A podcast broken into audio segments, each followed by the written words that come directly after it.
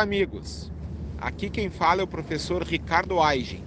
Estamos iniciando mais um podcast do CTPEC, o Centro de Tecnologia em Pecuária da Unipampa de Uruguaiana. Este projeto tem o apoio da Ganado Assessoria Agropecuária, Conhecimento Aplicado ao Campo e da Agrocomercial Saúde e Nutrição Animal. Aqui, nosso parceiro é você. Se você gostou deste episódio, curta e compartilhe. Caso sua empresa ou instituição queira ser parceira deste podcast, entre em contato conosco via redes sociais. Obrigado. Olá, amigos e amigas. Mais uma vez estamos aqui no podcast do CTPEC Unipampa, um projeto de extensão voltado àqueles que se interessam em buscar conhecimento. Uh, e como tem passado ao longo do tempo, né, junto com os alunos uh, da Unipampa, temos gravados alguns episódios para mostrar para quem se interessar na, nos temas que a gente tem escolhido que cada conhecimento, cada etapa que a gente vai somando uh, no nosso conhecimento, ele vai fazer melhorar algum ponto da nossa pecuária, que é o nosso foco de hoje. Eu tenho o prazer de convidar, então, o Bruno dos Anjos, professor da Unipampa, professor de patologia, há muito tempo inserido na fronteira oeste, conhece muito bem a dinâmica do bioma pampa, do ecossistema, uh, onde está inserido a nossa pecuária, e tem muito a colaborar conosco. Então, visto a expertise dele na área de patologia, eu tenho o prazer de contar com esse colega aqui para debater um tema que tem despertado muito a minha atenção e a atenção de várias pessoas, que não é só pela visibilidade que a gente teve nesses últimos meses da, de uma das plantas tóxicas bem comum aqui na fronteira oeste e no Brasil como um todo, a gente vê várias plantas, mas aqui na fronteira oeste a gente viu uma inundação de Maria Mole. Mas a Maria Mole é uma das plantas. Bruno, boa noite, bem-vindo ao CTPEC, bem-vindo ao podcast que nós temos o prazer de recebê-lo. Muito bem, boa noite, boa noite, pessoal que vai, que vai nos ouvir, que, que, que usa esse, esse tipo de, de, fonte de informação. Obrigado, Tiago, pelo convite, a Ana. Né? É, esperamos é, contribuir um pouquinho aí com o que a gente vem é, vendo na região. É, são temas extremamente relevantes e acho que é, o trabalho deve continuar e sei que Está lindo de ver. Obrigado. Olá, professor. Uh, primeiramente, nós gostaríamos de saber quais são as principais plantas tóxicas para bovinos aqui no Rio Grande do Sul.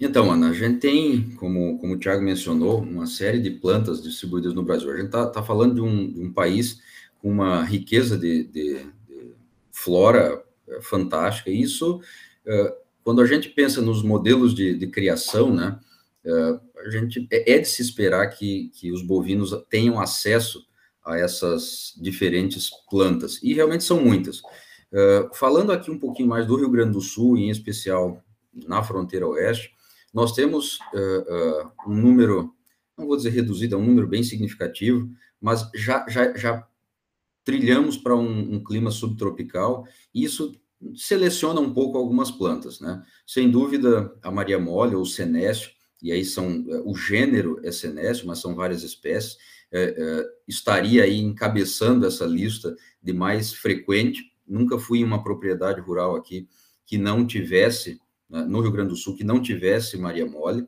É, sem dúvida, a, a segunda colocada aqui no Rio Grande do Sul, e a primeira em Santa Catarina, mas Aqui no Rio Grande do Sul, um pouco menos, né? Região central, eh, falamos aí sobre a samambaia do campo, isso precisa ficar registrado. Temos algumas outras plantas que podem acometer bovinos aqui na, na região da fronteira, em, em, áreas com plantio de arroz, que a gente precisa ficar, precisa, precisa ter um pouco de atenção, talvez sejam realmente subdiagnosticadas, mas Claro, isso, isso é bastante relativo, a gente vê clusters, né, com, com focos onde essa planta ocorre mais, ocorre menos, é, como o Xantium, aqui na região. Podemos ainda trazer né, outras plantas com acometimento do sistema nervoso central é, de forma direta e indireta, mas vale ressaltar aí é, também o solano, é uma possibilidade. Né? Temos diversas. É, depois da, da, da, Maria Mole do, do da, da, Samambaia, uh, quase todas vão acontecer em surtos. Então, não há uma dinâmica tão, tão esclarecida quanto ao diagnóstico. Se a gente for para a fronteira oeste, uh, vamos pensar em algumas plantas, se for para a região central ou região litorânea ou ainda norte do estado, isso muda um pouco. Né? São realmente várias plantas, com princípios e formas de ação bastante diferentes, né? com sinais clínicos bastante uh, peculiares, bastante uh, distintos, com quadros agudos ou crônicos, né? acometendo os diferentes tipos de sistemas orgânicos, né? Então a gente vai falar de planta que acomete o fígado, mas também músculo, sistema nervoso, sistema urinário. Né? Então temos essas acontecendo geralmente em surtos e, de fato, precisamos estar né, em contato com o campo, vendo o que está acontecendo, para diagnosticar, né? reconhecer essas plantas, as principais, e saber diagnosticar e diferenciá-las de outras condições. Professor, e sobre a Maria Mole, o senécio, quais os prejuízos que a planta causa e como detectar nos animais? Ah, é, é, a nossa primeira, né, da lista aí. Isso tem que ser, tem que ser ressaltado sempre, pessoal. Vocês vão, quem está no campo conhece a planta, eh, ela sem dúvida causa um prejuízo extremamente significativo à pecuária. Estamos falando de, de alguns milhões, né? Isso da parte que a gente conhece. Né? É, se formos pensar, por exemplo, nós temos alguns trabalhos de pesquisa que mostram, como todo mundo sabe, né? nós temos, é, há muito tempo isso vem sendo falado, né? E nós sabemos que ela comete o fígado, os animais podem apresentar uma série de sinais clínicos, e a gente vai falar um pouquinho sobre os principais, mas chama a atenção uh, exatamente essa, essa diversidade né, da, da planta, o gênero é senécio, a gente conhece muito o senécio brasiliense, né, mas tem uma série de outros. E é necessário que o pessoal se dê conta de que não é só o sistema hepático. Esse é o mais estudado, né, o sistema hepatobiliar. As condições ou os aspectos, as lesões e os sinais clínicos relacionados com esse sistema. Mas talvez isso seja a ponta do iceberg. Nós temos projetos já que demonstram claramente a ação do princípio tóxico do senécio acometendo o sistema reprodutivo. Então, qual o efeito disso, por exemplo, na criação de touros? Né? Touros para reprodução, que vão ser utilizados como uh, animais para repasse, por exemplo. Né? Ou quais as influências que esse alcaloide, né, que é o princípio tóxico, pode ter né, quando atinge as gônadas femininas, ou a, ainda né, os ovários em desenvolvimento, na fase mais inicial, até mesmo fetal, né? Como que isso pode acometer? Né? Como, o que que isso pode causar? Então, assim, se, sem dúvida, nós temos muita morte de bovino, os ovinos também são acometidos, mas numa proporção muito menor. A gente né, tem os ovinos até como forma de controle, mas eles podem se intoxicar, mas são muito mais resistentes seja pela capacidade de biotransformação do P450, com ação né, hepática, seja pela microbiota ruminal, né, esse efeito acaba sendo diminuído, mas também são, né, vale ressaltar.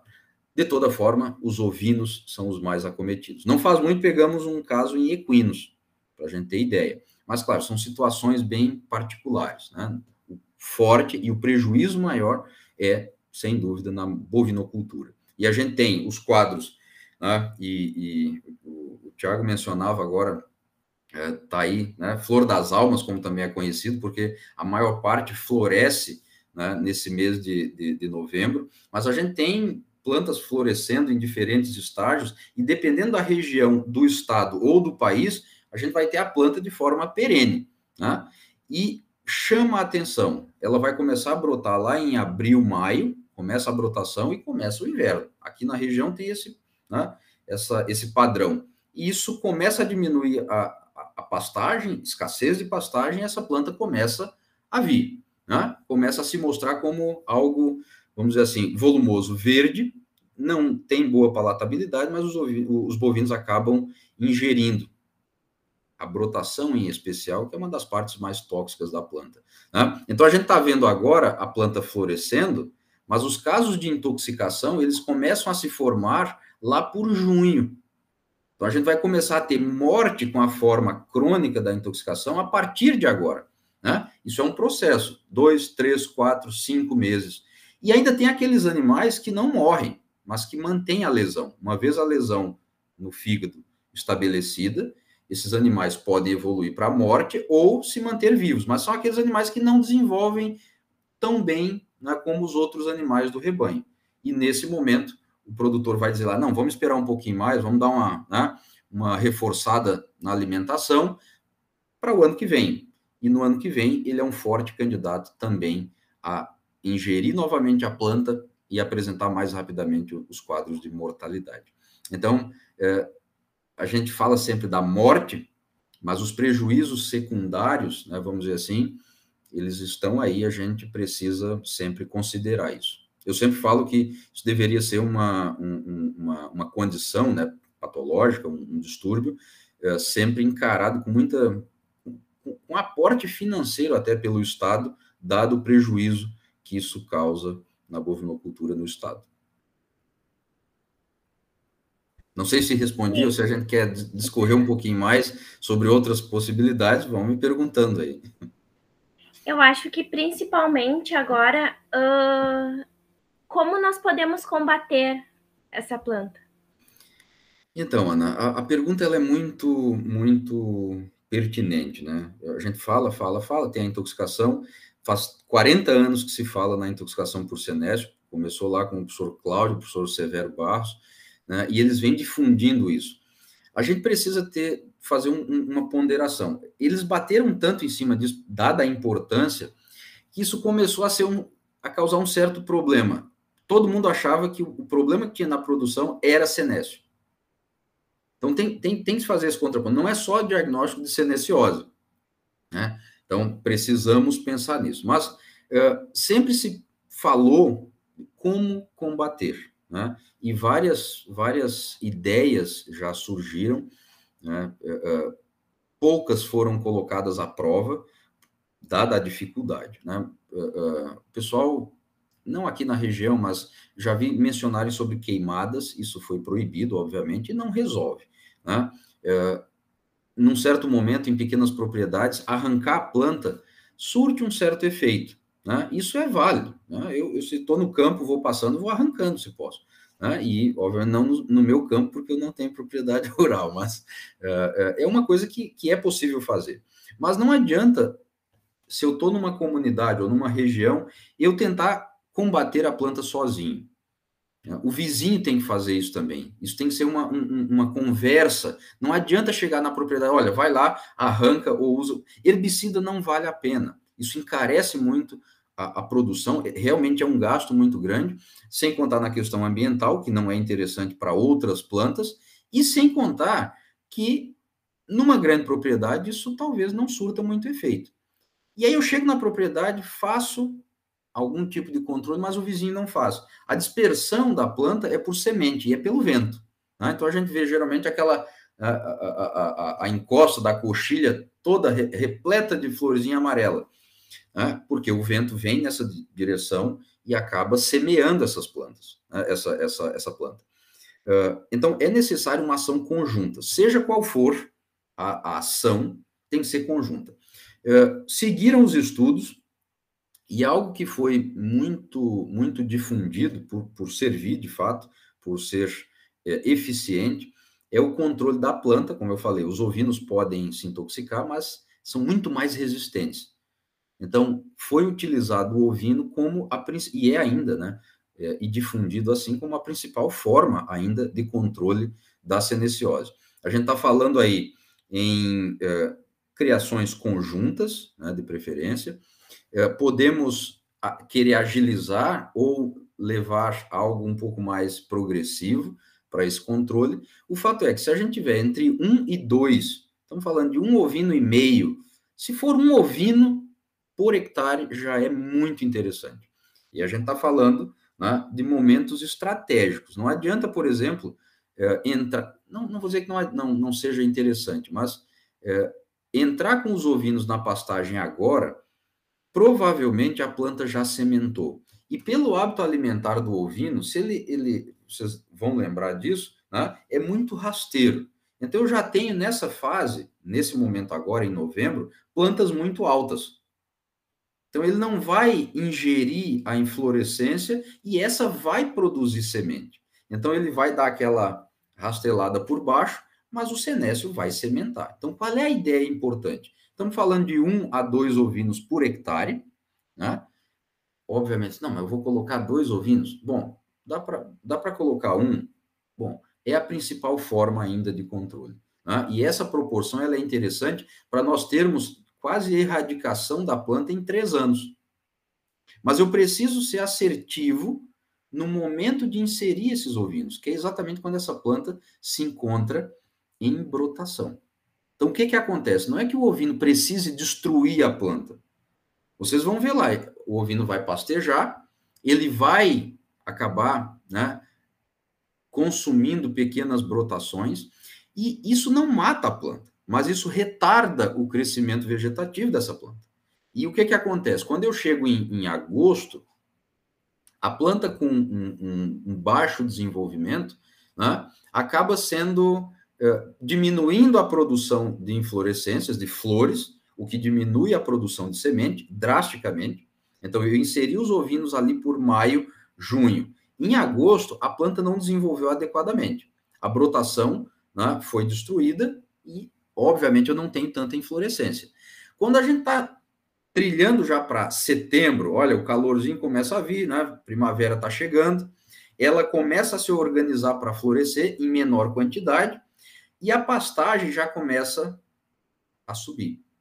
Né? Eu já tenho campo nativo subindo. Então, isso por si só já vai diminuir um pouco o pastejo dos bovinos nessa época de escassez, né? quando isso começa a passar. Quando eu tenho a pastagem entre maio e junho, diminui a oferta para os bovinos. Os ovinos não se intoxicam facilmente, diminui a ingestão, diminui a inflorescência, diminui a sementação por agora. Então, a gente fala que se eu faço esse rodízio, isso não estou dizendo que é fácil para o produtor, a gente sabe que é necessário um controle muito uh, assertivo ali, né? E, e, todo mundo se conversando, mas é possível. E muita gente controlou bastante o senécio na propriedade com a utilização dos ovinos. Lembrando, ó, esses ovinos não vão se intoxicar muito facilmente, né? vai diminuir a, oferta do senécio para os bovinos. Lembram, né? nesse primeiro ano que eu comecei o processo, eu não tenho erradicação da planta. No próximo ano, a sementação foi diminuída. Então, eu vou ter uma diminuição de mais de 50%. Seguro, de mais de 50% do senécio na propriedade. No terceiro ano, aí eu faço novamente, no terceiro ano, essa planta quase praticamente ela, ela se, se, se é limitada a poucos nichos na propriedade, e aí a gente já não tem mais é, tanto problema. Lembrando, pessoal, há a necessidade da suplementação. A gente está falando, não é de fome apenas. O, o, animal não ingere o senécio porque ele tem fome apenas. A gente está falando de oferta, na, na época de escassez, oferta de volumoso verde, ainda que de baixa qualidade, volumoso verde. E ele vai buscar esse volumoso verde, ainda que não seja tão palatável. Então a gente precisa dessas estratégias conjuntas. Fornece, vai lá e fornece algum tipo de volumoso de boa qualidade, ou tenta pelo menos. Isso vai reduzir significativamente né, o, o, o, problema. Uma vez acontecendo a intoxicação, se percebendo, a gente tem como rastrear esses animais no lote. Né? Existem algumas técnicas de biópsia hepática, por exemplo, que se eu suspeito, uh, eu posso fazer e diagnosticar. O que, que vai adiantar eu diagnosticar já com a intoxicação? Esse animal não tem uma síndrome clínica, ele tem a lesão de cirrose né, inicial. Se eu diagnostico isso, eu já sei qual é o, ovino, o bovino que eu tenho que tomar alguma, algum direcionamento. Então, geralmente o pessoal é, separa o do lote, né, melhora um pouco a alimentação para venda para o abate, não é para vender para o vizinho. Né? E, e, a gente teve muito problema disso né, com, com a intoxicação por senes. O pessoal diagnosticava, tá, mas foi feito o que do rebanho? Vendeu para o abate? Não. Bueno, alguém vai penar, porque chegou na propriedade, época de escassez, ele vai consumir novamente o senesce e vai apresentar a forma, é a forma crônica da intoxicação que é a mais frequente. Uh, podemos falar um pouquinho dos sinais clínicos. Não sei se uh, como observar isso, mas não sei se é o objetivo agora, não sei se a gente tem tempo também.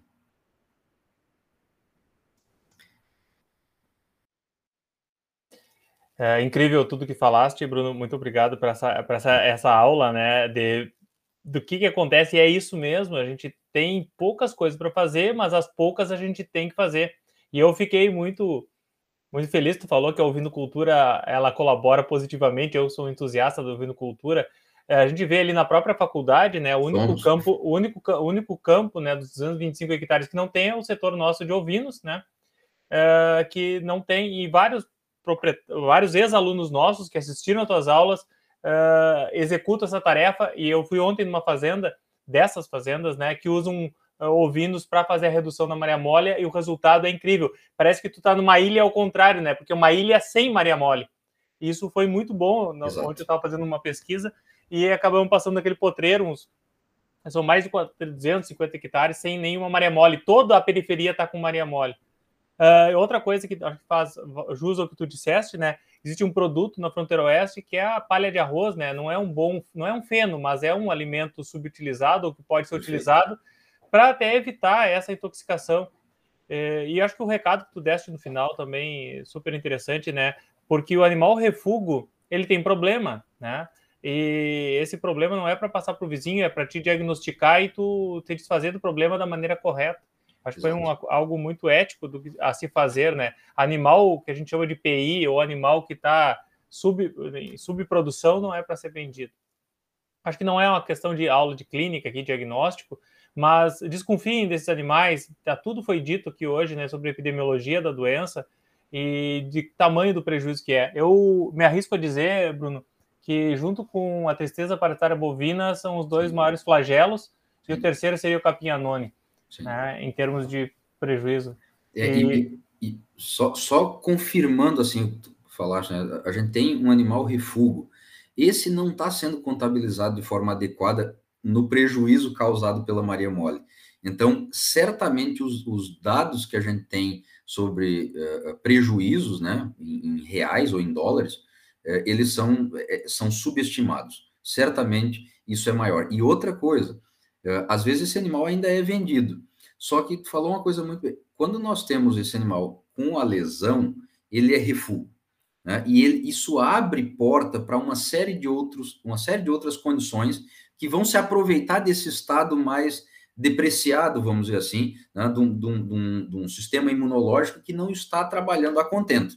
Então, tristeza parasitária, se eu tenho essa, essa infecção, vamos dizer assim, se eu tenho a intoxicação na propriedade acontecendo lá em bovinos na propriedade e surge essa o problema da babesiose, por exemplo, certamente nós teremos um quadro ali diferente do restante. Esses animais serão mais sensíveis. Mesmo animais é, é, com, com, com, sangue zebu, eles serão mais sensíveis né, à, à, à babésia e a outras doenças. É, vírus que a gente acaba dizendo, de certa forma, convive, isso tudo depende da resposta imunológica do, do, paciente. Então, se ele tem o fígado acometido, essa lesão ela é permanente. Ele pode não morrer por ela, mas é permanente. Esse fígado pode se mostrar insuficiente, e isso reflete diretamente no sistema imune e faz com que a carga viral também aumente. Né? Então, a gente está falando de uma condição que é transversal, vai estar tá em quase tudo que é propriedade, né? E que abre porta para outros problemas que são graves, né? Que a gente está falando de, de, exposição, de quantidade de resposta do, do hospedeiro. Né? Bom, uh, Ana, tenho que agradecer ao Ricardo, que tem idealizador desse podcast, e todos os alunos que, que, que, participam e coordenam esse projeto muito bonito. Bruno, eu agradeço imensamente a tua disponibilidade, teu tempo, né? Espero que os produtores aproveitem, os nossos próprios alunos e colegas técnicos aproveitem esse conhecimento disponibilizado uma boa noite, ou boa tarde, ou bom dia para quem estiver nos escutando, né?